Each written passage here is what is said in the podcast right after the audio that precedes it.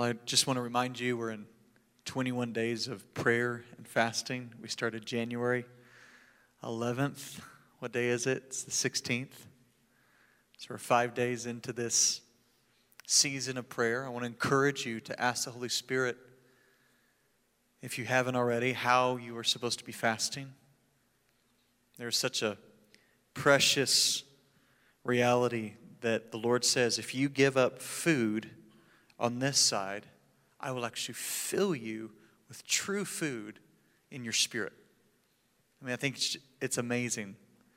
Jesus, and Mike reminded that this, Mike reminded us of this on Sunday, but he's in the wilderness and he's fasting and he's praying. And then the enemy comes to him and says, Why don't you turn these stones into bread? And he says that simple phrase Man does not live on bread alone, but on every word that comes from his mouth. In that place of fasting, in that place of experiencing that physical weakness, he said, Man, him as a man, he said, Enemy, I'm not living on bread alone. I'm living on the words that are coming from my Father's mouth. And then in John 4, when his disciples come to him and he's sitting at the well and he's ministering to the woman at the well, he's prophesying and he's telling her that no, you don't have one husband, you've had five, and the man who's you're living with is not your husband. And, and she's just lit on fire and she goes into the city and says, Come and meet the man that told me everything that I've ever done. And his disciples, they come to him, and the idea is that they've been absent for quite a while. And they know Jesus is hungry, and they're begging him to eat. And he says, Guys, you, he says, I have food that you know not of. And then he tells them that the harvest is plentiful, the laborers are few. And he says, The harvest is white. And Jesus is doing the work of his Father, and he's feasting in the Spirit. That's what my prayer is for the rock in this 21 days that we would feast on the words from the Father's mouth, that we would feast in the Spirit. Amen? Amen. Okay, so that's an encouragement to enter into the fast. Any of you as bad at, fasting as I am? okay, good. We're not alone. It's tough, it's difficult. So if you mess up, press delete real fast, rebuke the bag of chips that you just ate, and then just get right back into it, okay? All right? Don't let that one meal or that one little breaking of the fast remove you from it. Say, nope, I'm still going. Amen? All right, good, good, good. All right, 1 Corinthians chapter 6.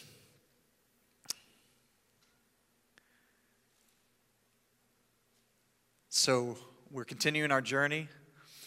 In 1 Corinthians 1 through 4, Paul is dealing with division in the church. He says some are saying that they are of Apollos, some are saying that they are of Paul, some that saying that they are of Peter. And then he lets them know that in their division, they're actually tearing the body of Christ. He says they're, they're, they, these divisions, these schisms, these divisions, these tears are displeasing the Lord.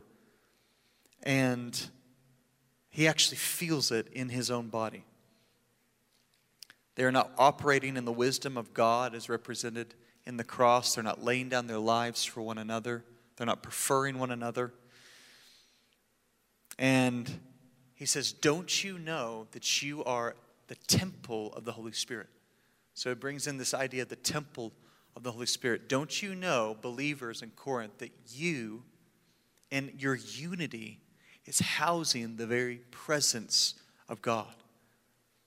And the idea is where there is division, God can't act and work and move like He wants to act and work and move because the temple is torn apart. But the encouragement is if they come together in unity, and if they humble themselves and if they take the wisdom of the cross, then God is going to be glorified in their city with power. And they're going to be walking with Him in His presence. And they're going to be carriers of that glory as living stones, as those individual temples, as they are actual, as they actually are the living temple together in unity. So that's chapters 1 through 4, and it's wonderful. Chapter 5, we looked at last week. Paul transitions and he deals with immorality in the church. There was actually a grave sin happening. A man was, was, was sleeping with his stepmother, his father's wife.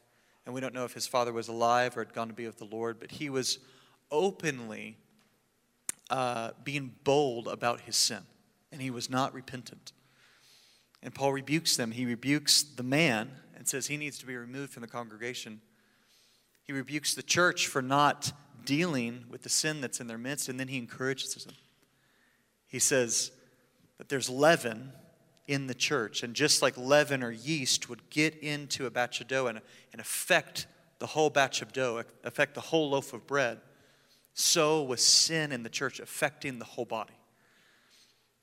And then he used a different analogy when they would the Jews would celebrate the feast of unleavened bread and they would clean out the leaven from their houses.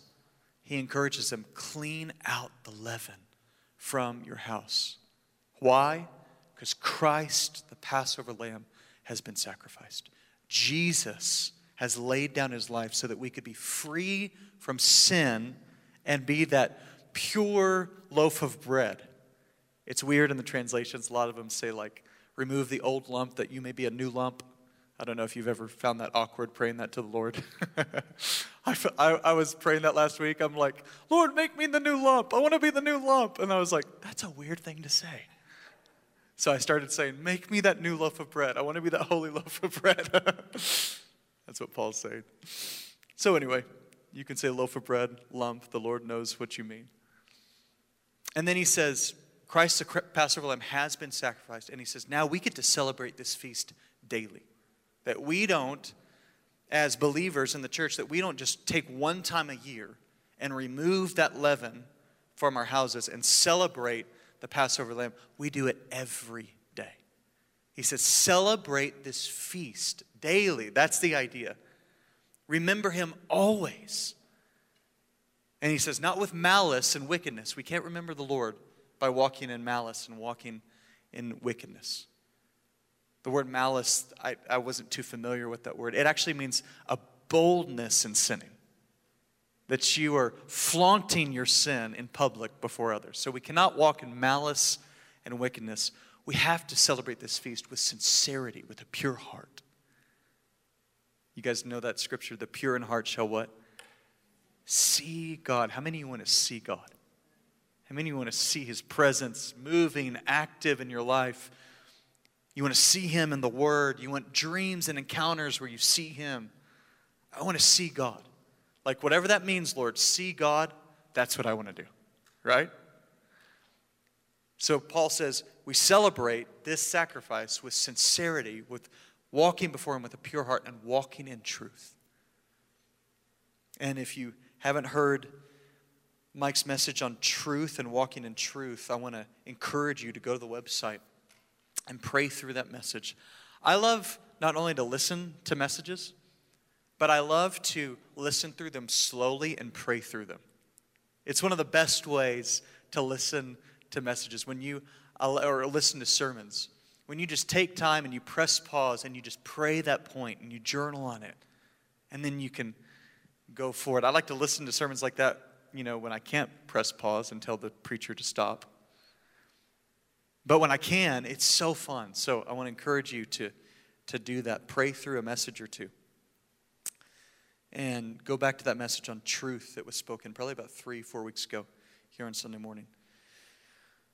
Well, now we're to chapter six, and Paul is taking on this issue of lawsuits and brethren coming against brethren, believers coming against believers in the church and taking them before public Gentile unbelieving courts so that they can either get their money back or they can punish the person that they are suing that has done them wrong.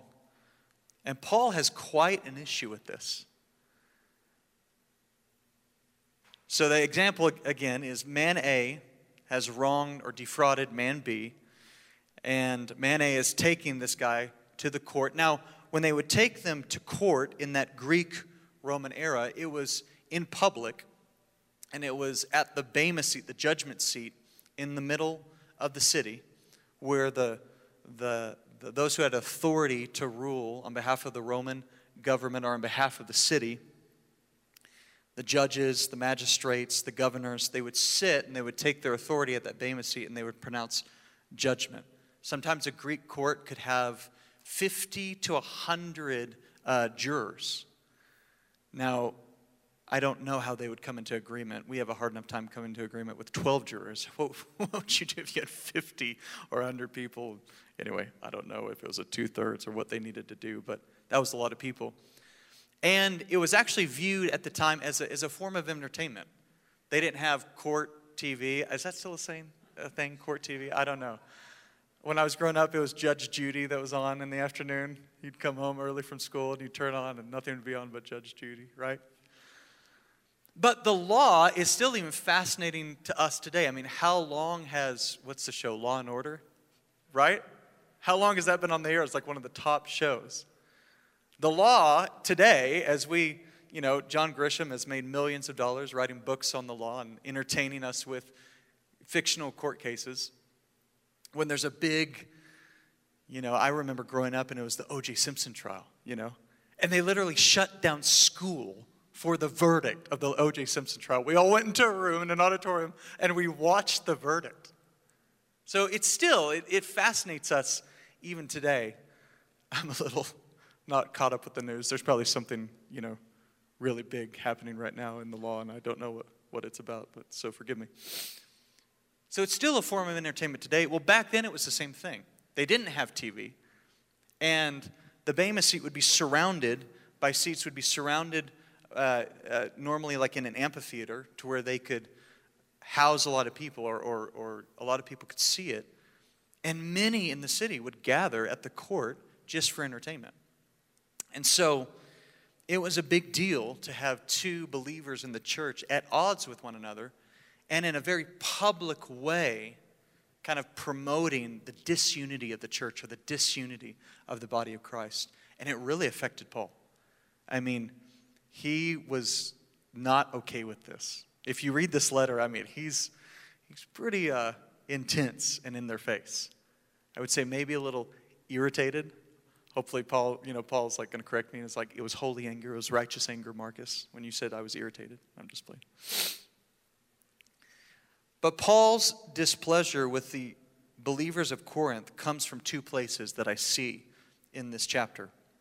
One, is that the church of Corinth does not understand who they are. They do not understand that they are God's people that are going to be elevated to judge the world, that are going to be elevated to rule over angels, and that they can't find the wisdom and the grace, and they can't return to the Word of God and do that now. And he's actually irritated with them. They don't know who they are, and we're going to get into that. Paul kind of reaches in to the glory of the future resurrection and causes and, and, and calls them to live like that now. He says, That's who you are. That's who the Lord sees you as. That's what his blood has purchased. So don't wait for that day to rule and reign. Rule and reign now with Jesus.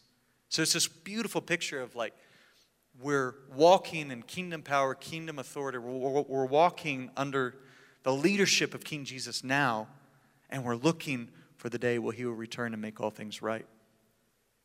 The second thing, or reason why Paul is irritated with them or has displeasure, is that this action is destroying the church's credibility in the city. That their decision to go to court against one another isn't just affecting these two men it's affecting the reputation of Christ in the city, it's affecting the testimony of the church. And we should have zeal in both places in our lives on very practical, with very practical things and on very practical levels. Who we are in Christ is a big deal to Paul. If you ever read Ephesians chapter 1, verses 1 through 14, I think Paul says we are in him or we are in Christ like 10 to 14 times in those 14 verses. It's a big deal to him. And he expected this revelation to affect the everyday decisions of the church of Corinth. I wrote in verses 1 through 11, Paul is thinking of the two Corinthian believers. Paul is thinking of who, I'm sorry, of who the Corinthian believers are going to be in the resurrection, and he pulls that reality into today. Paul view, Paul's view of the church is of an eternal church that will rule and reign in the resurrection. Their existence as God's future people absolutely determines their life in the present age. So let's dive in. You guys ready? Verse 1. Paul says, When one of you has a grievance against one another, does he dare to go to law before the unrighteous instead of the saints? Now, again, I've described the scenario it's probably there's, there's money involved. Paul uses the word defrauding in this chapter. But when, when Paul opens this up, he's like, he's horrified. Now, I thought it was interesting as I was studying this this week. You know, we say in our translations, does one dare? But it's almost, the language is stronger than that in the Greek. And it's almost as Paul is saying, you have the nerve or you have the gall to go to law before the unrighteous instead of letting the saints or the people who know the will of God speak into this situation.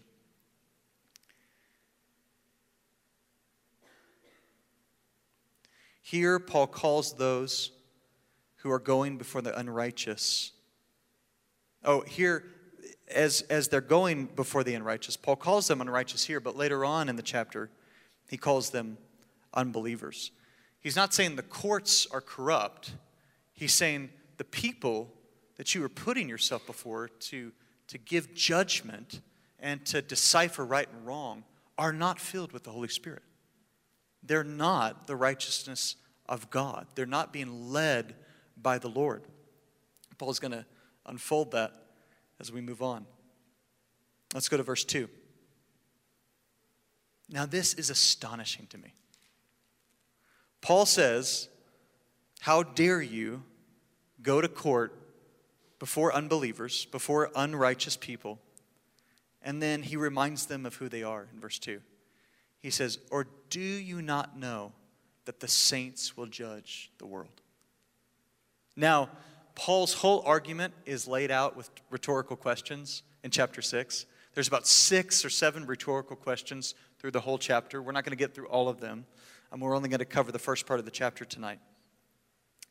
But this is one of the first rhetorical questions. The idea is that they should have known, or they did know who they are, but they weren't acting like it. Paul says, Do you not know that the saints, that was the Corinthian church, that the saints will judge the world? And if the world is to be judged by you, are you incompetent or do you not have the ability to try trivial cases? And the, the idea is that, that this is a small thing that they are talking about. Now, I'm sure it felt really big to the man who got defrauded, to the man who lost a lot of money. I'm sure that felt really big. But Paul is calling him to look to the resurrection, to look to what's to come, and to look at the reputation of Christ in the city. And in Paul's eyes, if we set our eyes on that, that this court case becomes a very small thing. Now, I've found, I'm kind of getting ahead of myself here, but I've found that to be real in my own life. Something feels big, somebody wrongs me, somebody speaks against me, I lose some money. I think of a time where we were in Brazil, and we had decided to come back. And we lost quite a bit of money in our transition. And that money could weigh on me. That money could, ah, that guy said he would do that for me, and he didn't do that, and I lost this amount of money. And I could get really bummed and mad. How many of you guys have lost money? It just makes you mad, right? And I experience those emotions, but then I look to the treasure that's going to be given me if I forgive that person. I look to the reward that's going to be given to me when I stand before the throne of God and I say, Lord, you see that money that I lost in obeying you. You can provide. You can pour out and open up the windows of heaven over my life. We had some trials in Brazil. We had a, uh, a landlord that uh, was one of the first enemies that Rachel and I experienced, kind of set herself against us to take advantage of us and, and uh, tricked us into signing a contract that we should have never have signed. And we thought we were signing a one year contract. It was a three year contract. And the first week in the house, the floors started to fall apart. I think by the time we moved out a year later, we had like 12 holes in our wooden floor, and mice and rats were crawling up in our house. And it's just terrible, you know? Rachel says it wasn't that bad. But you give the mic to the preacher and it becomes worse. So, okay. So it wasn't that bad. But, but,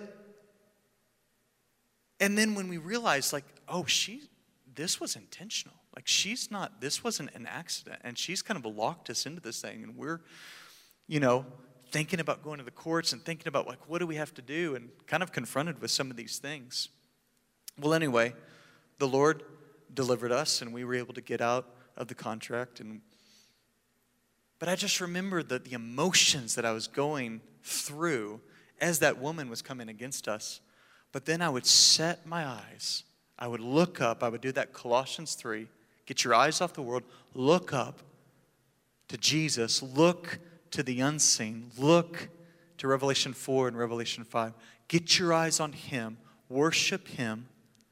Know where you're going, that death will have no sting, that you will sit on thrones ruling and reigning with Jesus. And it would just cause my heart to be able to, to let go of things in this life.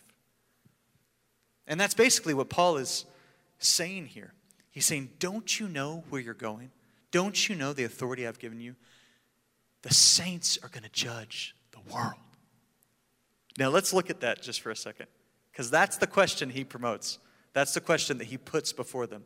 The question is Do you not know that the saints will judge the world? Now, this is a very scriptural thing. Let's go first to Daniel chapter 7, verse 26 and 27. I think we'll have it on the board. It's our first slide. This is a beautiful passage. Daniel chapter 7 is one of my favorite chapters in the Bible. It says this in verse 26 But the court shall sit in judgment. Some translations say the courts shall be seated. Guys, there are courts in heaven that God is overseeing. There is judgment that is of a higher order than this life. And those are the courts we are living for. That's where we want to be justified, and we are justified. We can enter before the judge. We can enter before God on his throne. And because you are covered by the blood of Jesus, guess what? The judge is going to side in your favor. Let's get into this. But the court shall sit in judgment, and his dominion shall be taken away to be consumed and destroyed to the end. Now, that dominion is the dominion of the false prophet and the Antichrist that Daniel chapter 7 is describing. It's describing the last three and a half years. And no matter what Satan does in his rage to try to thwart the will of God, how many of you guys know that he's already been defeated? That final blow was hit, or that final blow he received at the cross. When those nails were being driven in, Jesus was conquering. Jesus was, was moving forward his kingdom and bringing us into it. And the plan of the enemy to try to kill the Son of God resulted in the enemy's final destruction. And that's what Daniel 7 is talking about. The court shall sit in judgment, and the dominion of the Antichrist, and in the future, the dominion of Satan forever will be taken away. Hallelujah. And they will be consumed forever. Verse 27. Now, here, this is just wonderful. And the kingdom and the dominion and the greatness of the kingdoms under the whole heaven shall be given to who? To the people of the saints of the Most High. Is that the translation I used? it shall be given to the people of the saints of the Most High. Now, it, we think it should read, it will be given to Jesus, and then he will give it to his people. And that's true. That's how we're going to receive the kingdom. It's Jesus' kingdom. And he brings us, us, us into it as his bride, as his brothers, as his sisters, as his co heirs. So it's his kingdom. But Daniel is writing, and he's like, and he sees it, and he sees the kingdom is being given to the saints, to those who are washed, to those who are sanctified, to those who are justified. And it goes on. And his kingdom, because that's true, it's Jesus' kingdom, his kingdom shall be an everlasting kingdom, and all dominions shall serve and obey him. So all dominion, all, all, all, everyone is serving and obeying Jesus. It's his dominion, yet he partners with us and he's giving it to us. And Paul is reminding the Corinthian church in chapter 6 do you not know? It's all going to be given to you. Do you not know you're going to rule and reign all things? So why not access that wisdom through the Spirit that you have to make these trivial decisions and use the wisdom of God in this decision? Let's go to our second verse on the saints will judge the world. Revelation chapter 20, verses, well, really just verse 4. Now, this is the famous passage of the millennial kingdom. If that's a new phrase for you, Jesus is going to come and reign on this earth for a thousand years. And then at the end of that thousand years, there's going to be a second rebellion. This is all laid out in Revelation chapter 20. At the end of that thousand years, the enemy, which is bound for a thousand years, will be released one more time. And there will be a second try, uh, uh, as he'll try to overflow, overflow, overthrow the kingdom of God for a second time. It said, The Lord will defend his people with fire. At the end of that, he will take the enemy, Satan, and throw him into the lake of fire with the false prophet and the Antichrist. And then there will be the great white throne judgment of all creation. You will have already been judged. You will already been ruling and reigning with Jesus for a thousand years. You get the glory of the first resurrection, as it says here. And then come the new heavens and the new earth. And everyone say, Hallelujah. And we don't know much of what that's going to be like, but it's going to be glorious. The Bible actually does speak to it. But anyway, we won't go there. So, Revelation chapter 20. This is glorious, though. After the great rebellion, after Satan tries to overthrow the leadership of the earth with the Antichrist, and the Antichrist is defeated, and Jesus has returned, and he's thrown into the lake of fire. In verse 4 of chapter 20, it says this Then I saw thrones, and seated on them were those to whom the authority to judge was committed. Now, that's believers, that's saints there. I saw seated on thrones those whom the authority to judge was committed. This is Peter when he asks Jesus, that rich young ruler, he, re- he rejected you, he refused you, he couldn't give up his riches to follow you. But he looks at Jesus in Matthew 19 and he says, But Jesus, we have given up everything to follow you. He says, and the idea is, so what will our portion be when you come into the glory of your kingdom? Now, you would think right there Jesus would rebuke Peter. He'd be like, Peter, you should just follow me for following me, and you shouldn't think about any of that, and da da da da. That's not what Jesus says. I think Jesus looks in his eyes, he says, Oh, Peter, you have given up everything to follow me. And if you stay faithful, Jesus doesn't say it like this, but this is Marcus's paraphrase. He says, If you stay faithful in following me, he says, you will sit on, you and your friends around you will sit on 12 thrones and you will judge the 12 tribes of Israel. Meaning, you will lead the earth with me in my authority and you will be my right hand guys. Wouldn't that be wonderful to hear that from Jesus? I mean, what if a man of great power walked into this room and said, If you follow me, I will make you the CEO of my company, and you and I will lead this company together. That'd be kind of fun, right? You'd already be thinking of, whoa, the bank account, whoa, the da da da da. What if the president, take or leave your views, whatever, but what if somebody who was the president came in and he said, hey, I've been looking for a vice president, and I think it should be you, and I think you and I should lead this country together. I think you have the right ideas for economics, the right ideas for social reform, and the right ideas for the family. And I want to hear from you. I don't want us to do this together. That'd be pretty cool, right? I think everyone in this room would be going like, I'm not smart enough, I'm not qualified enough. But that'd be a, a high honor, right? That's what Jesus is doing with Peter in Matthew 19. He says, Peter, he says, Oh, you've made the best choice of your life to follow me. And then he goes on. He says, Not only are you going to rule and reign with me in my authority, he says, You who have given up lands and family and uh, houses, and I think he even says children, he says, You who have given these things up, he says, You will receive a hundredfold in this life and the next. Meaning, I will remember you now as you're walking with me, and I will remember you in the resurrection. Isn't that beautiful? Jesus could have just said, I'll remember you then, and you got to trudge through life now.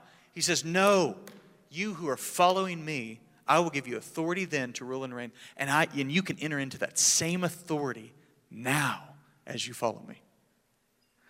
So, Revelation has been on the board for a while. Let's go back to it.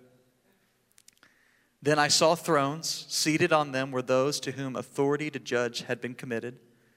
Again, that's those who have gone before us. And then there's this other group of people. Also, I saw the souls of those who had been beheaded for the testimony of Jesus and for the word of God. And they had not worshiped the beast in its image and had not received its mark on their foreheads or on their hands. So there's two groups. There's those who are already sitting on thrones, and there are those who had been beheaded, basically, who are just coming out of this terrible time of tribulation. And it says this they, that's the two of these groups together, they came to life and they reigned with Christ for a thousand years. Now, what I don't have on the board is this the rest of the dead did not come to life until the thousand years were ended. It says, this is the first resurrection, and blessed and holy is the one who shares in the first resurrection.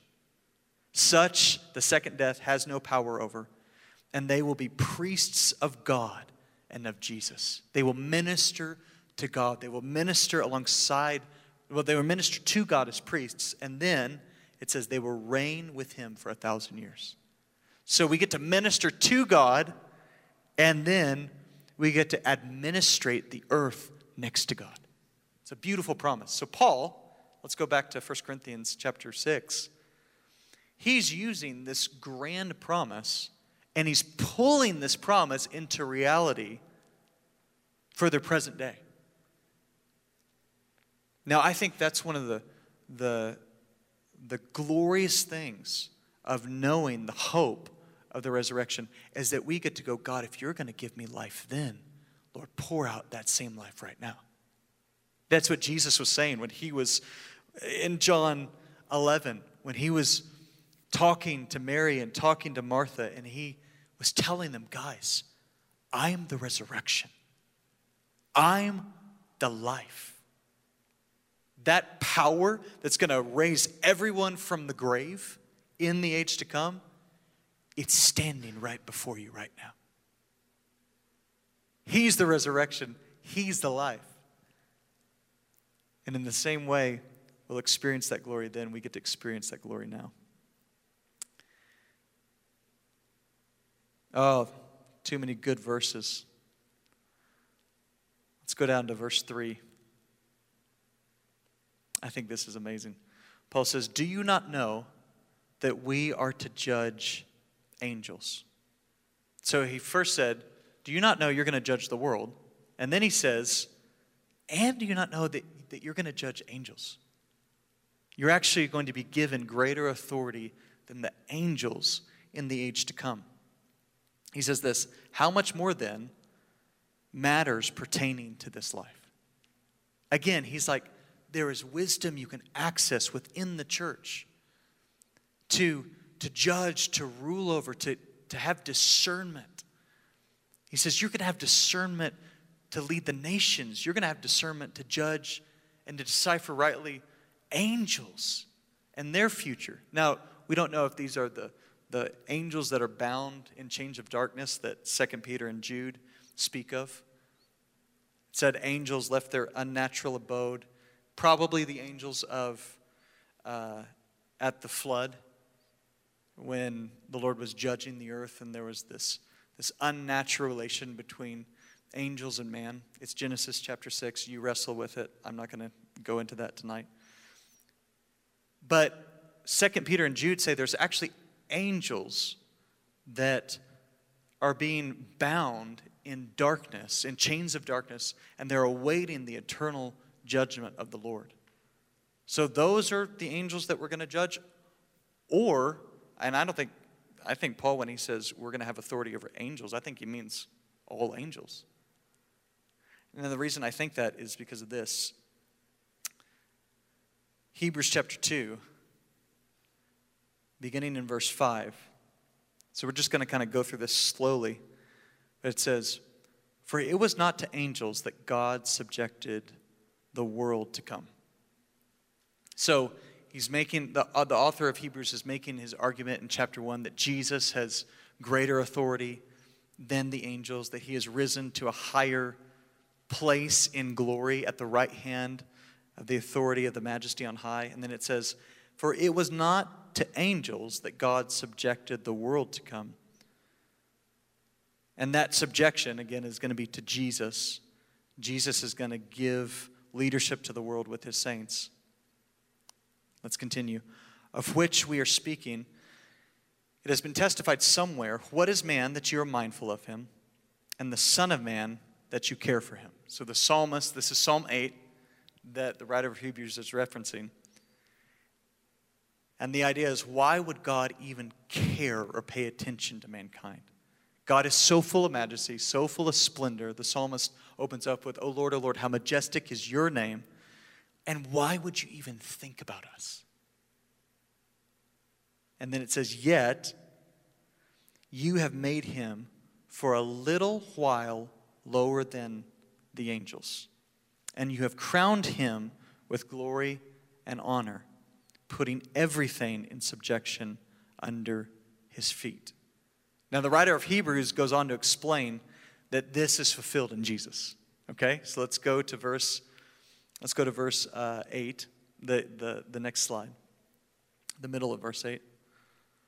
So now, in putting everything in subjection to Him, that's man, that's us, He left nothing outside His control. So originally, nothing was left outside of the authority of man. But at present, we do not see everything in subjection to him. So we don't see everything in subjection to us, do we? No. We see very little that obeys what we say. Just walk into my family and see me talk to my teenagers, you know?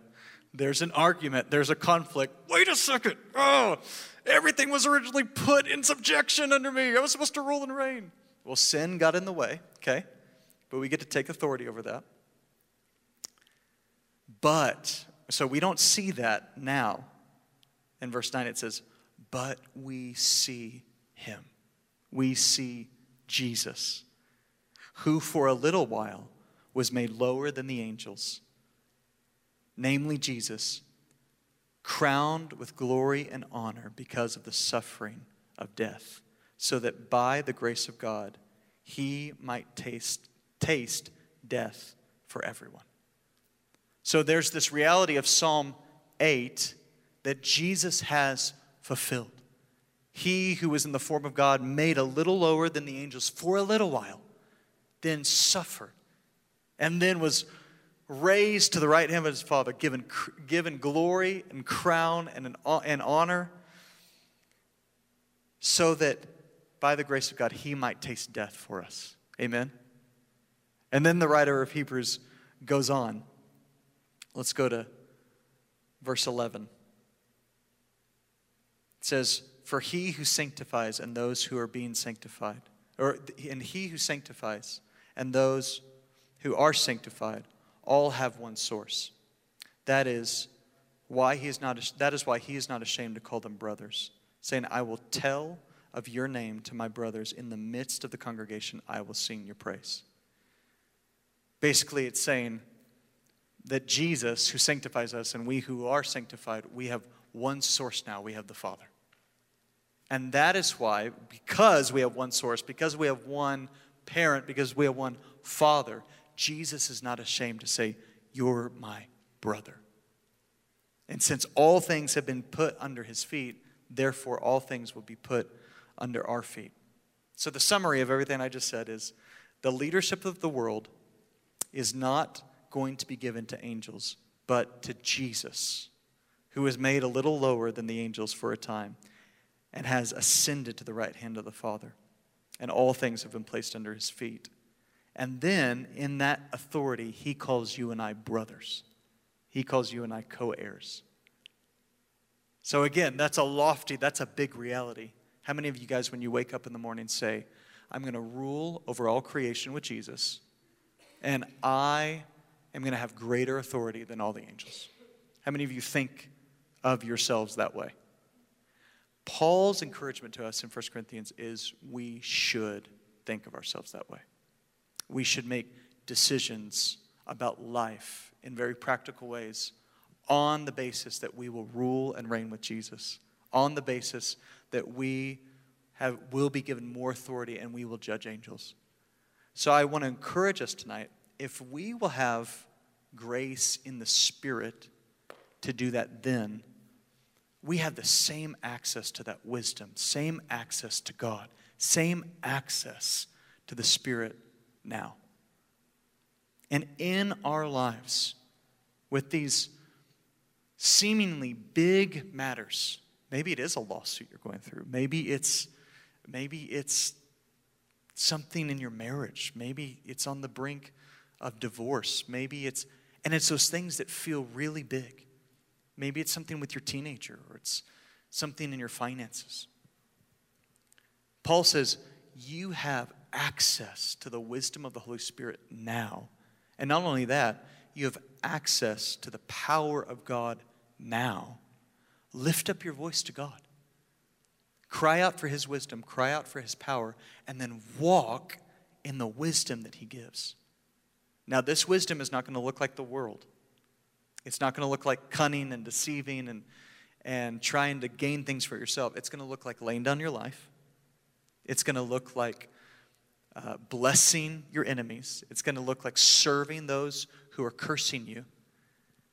It's going to look like giving of your finances. It's going to look like in a fast.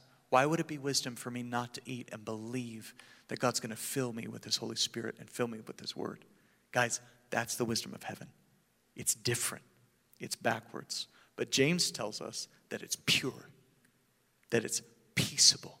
It brings peace in your life, it's from above. So, my encouragement to us tonight is in those real matters of our life, we need to run to the Word of God and we need to run to Jesus in prayer. We need to talk to the Holy Spirit and we need to get His mind on these earthly decisions that we have to make. Amen? And we need to know who we are that we are sons and daughters of God, that we are in His kingdom, obeying His kingship, waiting on His lordship to manifest in all the earth. Amen? All right. Why don't we just stand and I'll pray for you.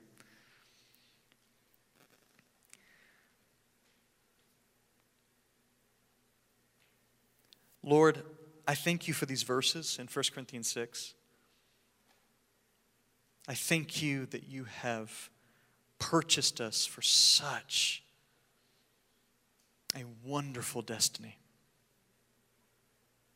I pray, Holy Spirit, that you would convince us by your power who we are in God. Holy Spirit, I pray that you would renew our minds, that you would unfold to us, that you would reveal to us